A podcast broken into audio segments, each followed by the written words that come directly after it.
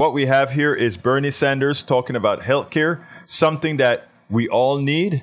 So Bernie uh, lays the case out perfectly on healthcare for all. Check this out. We'll take it on the other side. You and I have had many talks about the universality of healthcare and why it's so weird that America doesn't have it. We made a, a you know, some people say a very big step, but it, in the grand scheme of things, it was a small step with the uh, prescription drug discussion, that taking these ten prescription drugs and allowing Medicare to uh, negotiate for them the same way Costco negotiates for a better price on peanut butter because they're a bulk buyer. And everybody's out there calling it communism and, and socialist price fixing and all this kind of stuff. It's a little step. It's a meaningful fifty billion dollar step, but it's a little step. It's not everybody. It's just the ruling class. It's just the pharmaceutical industry that makes tens of billions of dollars in profit every single year by charging us the highest prices in the world. It's the Chamber of Commerce. It's the big corporations. Oh, my God. Imagine that. The government is actually doing something for working people to lower the cost of prescription drugs. This must be communism. This is awful and horrible. All right, eighty percent of the American people support Medicare negotiating prices. So it's not everybody. The vast majority of the people understand that the pharmaceutical industry is incredibly greedy. But we have got to go further. This, as you indicate, is a very tepid step forward. We're going to bring legislation in which does something very simple. It says, you know what? In America, we should not be paying ten times more for the same drugs as Canada or Europeans are paying. We're going to pay the same prices. And I'm sure the industry will go crazy and put all kinds of thirty second ads on T V. But bottom line is that's what the American people want. Healthcare is the same thing. Our healthcare system is totally broken. It should not be employer-based healthcare.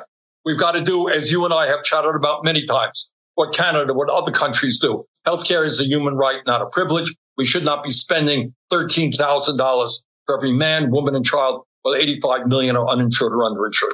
I, I will say, as a guy who gets accused of being a communist a lot, how do you explain to people that that what your what this bill is about prescription drugs is causing people who wish to sell into Medicare, which is a, a major distributor of drugs, to negotiate a price, to negotiate a price, not government control of the manufacture of drugs. And if you don't want to negotiate a price, guess what? Sell it on the free market outside of Medicare. That's your choice.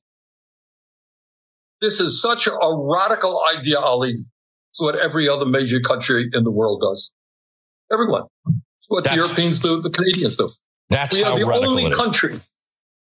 We are the only country in the world that says to the drug company, oh, you want to charge, you know, half of the, this is really crazy stuff.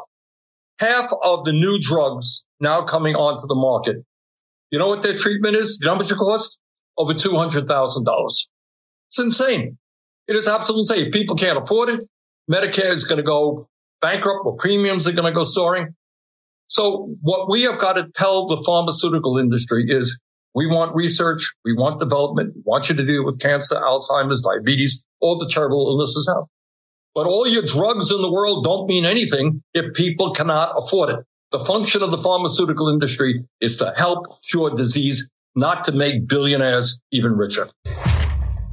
Absolutely. So you know what drives me crazy? All of us need affordable health care. None of us want to be bankrupted by the healthcare industry stealing our money. And what I don't get, including in our room, for the conservatives in our room, that somehow object to policies that ensure that if they get sick, their relatives get sick, they don't go, go bankrupt. This is how effective hate is. This is how effective divide and conquer is. You let people hate among each other, right? And this is what you're able to achieve. I saw a TikTok from Bernie, and I'm going to look it up and I'm going to post it in its own piece later on today, where Bernie identifies exactly what the plutocracy has done. It has turned us against each other using race, gender, and all these things.